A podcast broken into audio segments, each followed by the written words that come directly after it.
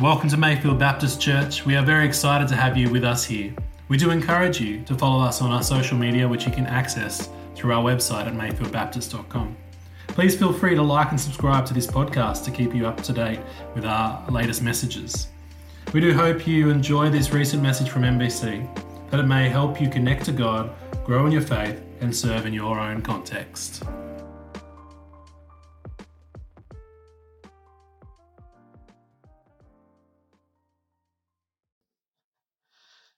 So, yes, this week we start the parables of Jesus. So, over the next few weeks, we'll be looking at a few parables that people will um, select. And so I thought, well, what is a parable? That's probably the first question to ask. What is a parable?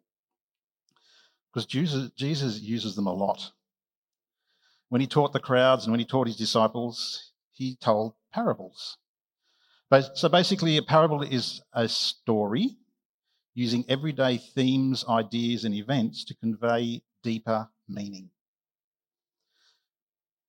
Some are easy, some are much harder to get your head around. They can be short. You are the salt of the earth is a parable.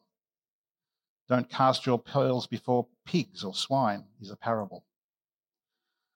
The parables of the lost things are direct and to the point, talking about something that's lost and someone goes looking for it. Then you get other longer ones, the Good Samaritan, comparing four different characters and how they reacted to a person. In a nutshell, parables challenge our thoughts, our actions, and our motives, either directly or by sneaking in through the back door and getting us unawares. They are stories or one liners to make us think.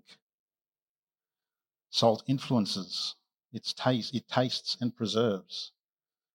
How do I influence others? Am I a preserving of good in the community I live? Which man in the story of the Samaritan am I? Do I walk past not even noticing? Do I cross the street? How do I treat others not like me? Simple stories with deep impact. So, over the next few weeks, different people will be looking at different parables so this week, I want to look at the parable of the rich fool. Now, I want to read the whole chapter because sometimes we take sections out of the context that they've been set in. And for me, this is quite big in this one because as I was going through it, looking at commentaries, they were saying it means this, and I'm going, but it means that, and it also means this, this, this, and this. And so I want us to understand that it's in a wider context that this parable was told. So buckle up. The whole of chapter 12, Luke 12. Meanwhile, when a crowd of many thousands had gathered, so that they were trampling on one another, Jesus began to speak first to his disciples, saying, Be on your guard against the yeast of the Pharisees, which is hypocrisy. There is nothing concealed that will not be disclosed, or hidden that will not be made known. What you have said in the dark will be heard in the daylight, and what you have whispered in the ear in the inner rooms will be proclaimed from the roofs. Basically, everything will come out in the end. I tell you, my friends, do not be afraid of those who kill the body and after can do no more. But I will show you whom you should fear. Fear him who, after your body has been killed, has authority to throw you into hell. Yes, I tell you, fear him. Or, in other words, fear God, not man. Are not five sparrows sold for two pennies? Yet not one of them is forgotten by God. Indeed, the very hairs of your head are all numbered. Don't be afraid, you are worth more than many sparrows. I tell you, whoever publicly acknowledges me before others, the Son of Man will also acknowledge before the angels of God. But whoever disowns me before others will be disowned before the angels of God. And whoever speaks a word against the Son of Man will be forgiven, but anyone who blasphemes against the Holy Spirit will not be forgiven. When you are brought before synagogues, rulers, and authorities, do not worry about how you will defend yourself or what you will say, for the Holy Spirit will teach you at that time what you should say. And here comes the parable. Jesus is interrupted. Someone in the crowd said to him, Teacher, tell my brother to divide the inheritance with me. Jesus replied to him, Man, who appointed me a judge or an arbiter between you? Then he said to them, Watch out, be on your guard against all kinds of greed. Life does not consist in an abundance of possessions. And he told them this parable The ground of a certain rich man yielded an abundant harvest. He thought to himself, What shall I do? I have no place to store my crops. Then he said, This is what I'll do. I will tear down my barns and build bigger ones, and there I will store my surplus grain. And I'll say to myself, You have plenty of grain laid up for many years. Take life easy, eat, drink, and be merry. But God said to him, You fool, this very night your life will be demanded from you. Then who will get what you have prepared for yourself? This is how it will be for those with whoever stores up things for themselves but is not rich towards God. And then Jesus goes back to the, story, the, the teaching he was doing. Then Jesus said to his disciples, Therefore I tell you, do not worry about your life, what you will eat, or about your body, what you will wear. For life is more than food, and the body more than clothes. Consider the ravens, they do not sow or reap. They have no storeroom or barn, yet God feeds them. And how much more valuable are you than these birds? Who of you, by worrying, can add a single hour to your life? Since you cannot do this very little thing, why do you worry about the rest? Consider how the wildflowers grow. They do not labour or spin, yet I tell you, not even Solomon in all his splendour was dressed like one of these. If that is how God clothes the grass of the field, which is here today and tomorrow is thrown into the fire, how much more will he clothe you, you of little faith? And not and do not set your heart on what you will eat or drink do not worry about it. For the pagan world runs after all these things, and your Father knows that you need them. But seek his kingdom, and these things will be given to you as well. Do not be afraid, little flock, for your Father has been pleased to give you the kingdom. Sell your possessions and give to the poor. Provide purses for yourself that will not wear out, a treasure in heaven that will never fail, where no thief comes near and no moth destroys. For where your treasure is, there your heart is also. That last little bit, I think, sums up the parable as well. So let's pull the story apart and take a deeper look. Even the, op- the opening light scene sets for what I think follows Teacher, tell my brother to divide the inheritance with me. We don't know the full story here, but it's likely that the older brother received the inheritance on the death of their father, because that's what normally happened. It was kept in the line. He would have got, if not all of it, the lion's share of it. But his duty was to then take care of the rest of the family. Israel was instructed to be generous and to help others, to give freely out of their abundance to those who are poor or who have need. Moses had instructed them on how to care for each other. And in Leviticus 25, it says, If your brother becomes poor and cannot maintain himself with you, you shall support him as though he were a stranger and a sojourner and he shall live with you. And in Deuteronomy 15, if among you one of your brothers should become poor in any of your towns within your land that Lord God is giving you, you shall not harden your heart or shut your hand against them. God commanded the Israelites to be generous and merciful to each other. Your brother's need was not to be capitalized on, it wasn't to be used for personal gain, it wasn't used for vengeance. If you loaned money, it had to be free of interest because the Israelites were delivered from Egypt. God had been more than generous to them, and they were to reflect that to the world around them. In this case, the younger brother was asking Jesus to make his brother do the right thing. In this time, families all lived together. The eldest was responsible for the welfare of the whole family, all his siblings. The resources were to be shared.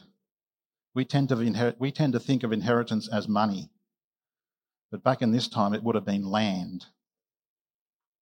Land the family had held for generations. The resources of the land were used to sustain the whole family. The fact that the brother had come to ask Jesus for help implies that this may not have been happening. The crowd would have thought, that older brother is in the wrong. He should be doing what he's supposed to do, his share with the rest of his family. It was the right thing. It is what he was responsible for. It will bring shame on him if he doesn't do this thing, fulfill his responsibilities. So Jesus' response would have shocked a few people. He didn't side with the younger brother, but he warned him instead. Jesus replied, Man, who appointed me a judge or an arbiter between you? Then he said to them, Watch out. Be on your guard against all kinds of greed. Life doesn't consist in an abundance of possession. Remember, Jesus had just stopped, had been interrupted in his talking about God looking after and providing for people. Don't be afraid, you are worth more than many sparrows. Now he had the crowd's attention because he was implying that this younger brother was being greedy for something he was entitled to have. Now, here's an aside here. When I started looking at this parable, when I read through it, greed wasn't the first thing that hit me, as I said earlier. But all the commentaries seem to focus solely on greed, which is easy to think because Jesus used the word greed. So I went to that source that all good biblical scholars go to. I grabbed my Greek Bible and my Greek lectionary. What was the actual word used that is translated greed? And I found that the proper word would have, or the better word would have been, and here we go, covetousness. Covetousness. No wonder they use the word greed, which lots of older translations actually use. Try saying covetousness a few times in a row, and you'll probably understand why they picked greed instead of covetousness. Now, covetousness means more than just greed as we understand it. It means to take advantage of someone else, to get the better of them, to claim more than your share, to gain power over another, to hold on to, not give out. And we could also call it greed as well. To seek more, to have more, to desire more, to take more than you deserve. So, looking at this bigger understanding of the word here, used greed, let's look at what I think Jesus was implying. Watch out. Be on your guard against all kinds of greed. I think here Jesus was wanting to challenge this man's intentions. Why put the request here in front of, remember, thousands of people? It was his right, that's correct. His brother was in the wrong. Moses had told them how to live and how to share. But how can he say that the man was greedy if he was only seeking what he was entitled to? All kinds of greed or covetousness. Yes, I think there may have been a desire on his part to be covetousness, covetous, by putting shame on his brother, ridiculing his brother in front of the community, which is why he did it in front of thousands of people. He was seeking an advantage over his brother. So the, Jesus' first response is to throw it back on the younger brother. What is your motive? Why are you bringing it here in this place at this time and with me? What seems like a legitimate request, at its heart, I think, is being motivated by selfishness and greed and covetous, covetousness. I'm just going to lose that one. For possessions and control over his brother. Greed is here in many forms not just possessions, it's also control and authority and ridicule. Life does not consist in an abundance of possessions. Jesus was challenging the many forms of greed. And it brings us to the story, because this story lines up with the teaching that I believe Jesus was doing before and after. So Jesus launches into his story. The ground of a certain rich man yields an abundant harvest. So he thought to himself, What shall I do? I have no place to store my crops. This was a blessing from God. Only God can provide such harvests. Man plants the seed, but God is the one that makes it grow. And Leviticus 26 If you walk in my statutes and observe my commands and do them, then I will give you your rains in their season, and the land shall yield its increase, and the trees of the field shall yield their fruit. This large abundance is a gift from God. He must be a good man. He must be following God's commands and decrees because God has blessed him richly. Then he says, This is what I'll do. I will tear down my barns and build bigger ones. Therefore, there I will store my surplus grain, and I will say to myself, You have plenty of grain laid up for many years. Take life easy, eat, drink, and be merry. This seems sensible. Make more room for this surplus. Has to go somewhere. But there is something creeping in here. Sometimes we may not notice it at first. So let me reread the passage section with a bit of emphasis. The ground of a certain rich man yielded an abundant harvest. he thought to himself, What shall I do? I have no place to store my crops. Then he said, This is what I'll do. I will tear down my barns and build bigger ones, and there I will store my surplus grain. And I'll say to myself, You have plenty of grain let up for many years. Take life easy, eat, drink, and be merry. Eleven times he refers to himself, not once to God or others.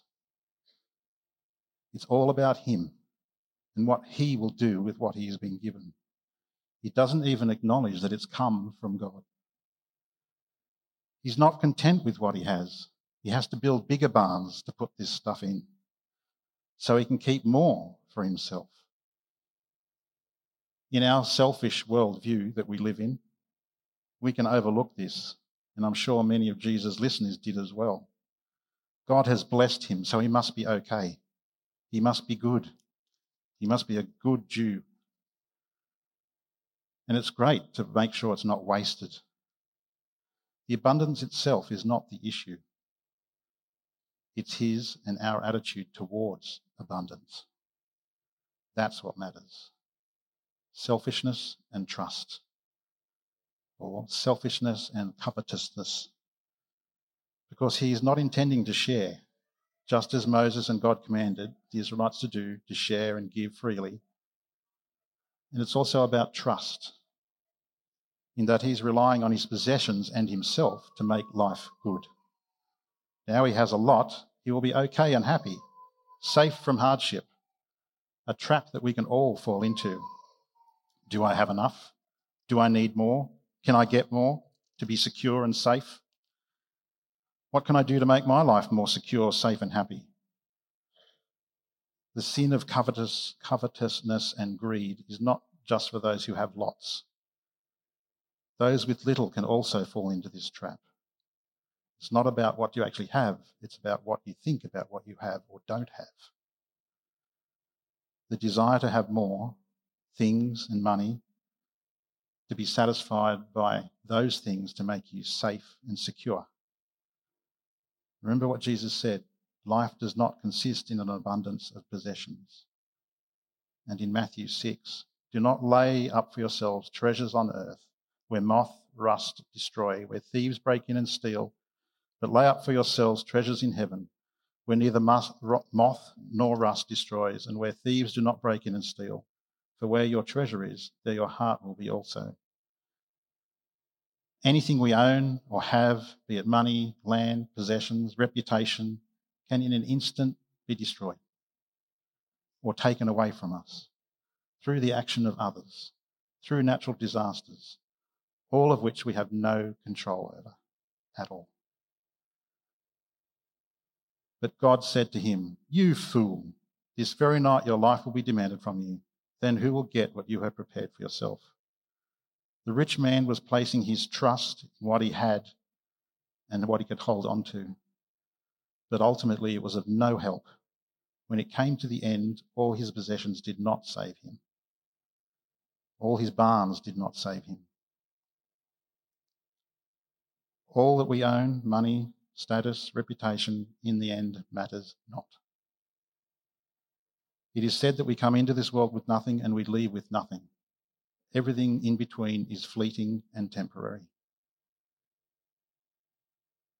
This is how it is with whoever stores up things for themselves but is not rich towards God. The challenge here is are we fools for relying on our stuff? relying on the creation for our security and happiness and not the Creator. By trusting in stuff that is easily lost, we are settling for second best and a life of anxiety as we need to protect what we have because it's what we rely on. We need bigger barns to hold an ever increasing amount of security, which needs more stuff to fill to be more secure. Jesus, after this story goes on, after he's interrupted, Therefore I tell you, do not worry about your life, what you will eat, about your body, what you will wear, for life is more than food and the body more than clothes. We live in a culture that continually bombards us with calls to buy and to have and to get more and more. Life is better with more and more. In many ways, our whole economic system is built on this more, more, more.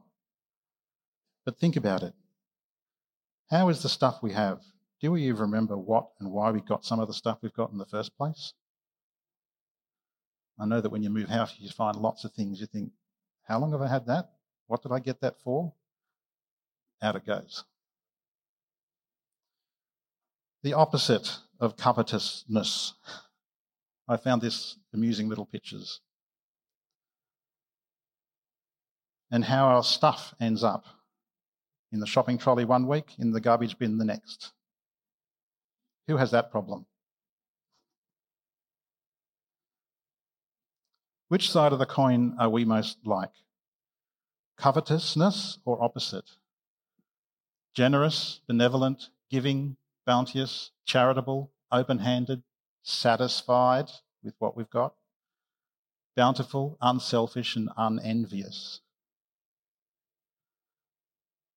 Therefore, don't be like the fool. Don't trust our stuff. We are more valuable than anything we can think of to the Father and He has our back. Trust in Him, He will provide all our needs. Security in life and happiness is not found in bigger barns, abundance of harvests, and lots of stuff. If anything, they add more worry to life, more anxiety. Jesus in Luke 12 is teaching on how to order our lives.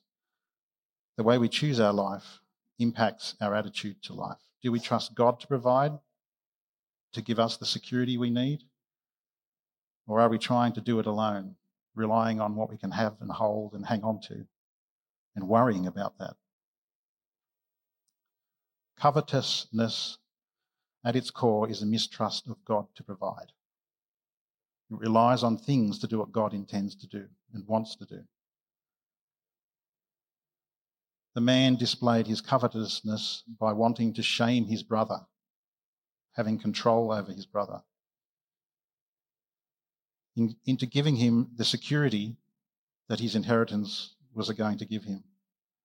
The fool was covetous in that he thought having so much would enable him to live happy and safely. He wasn't generous, charitable, open handed, benevolent with what God had given him. But seek first his kingdom, and these things will be given to you as well. If we look to God for our life and well being, then we will lack nothing. Life may be hard. Jesus warns us of it. But ultimately, when all is said and done, our hope is not here. Our hope is not in the things we have, it's in the man we believe in. It is the God we follow. Our joy is not complete here, but somewhere beyond what we see now. Don't be like the rich fool who replaces trusting God with reliance on things. In the eyes of the world, he had it all. In the eyes of God, he had nothing.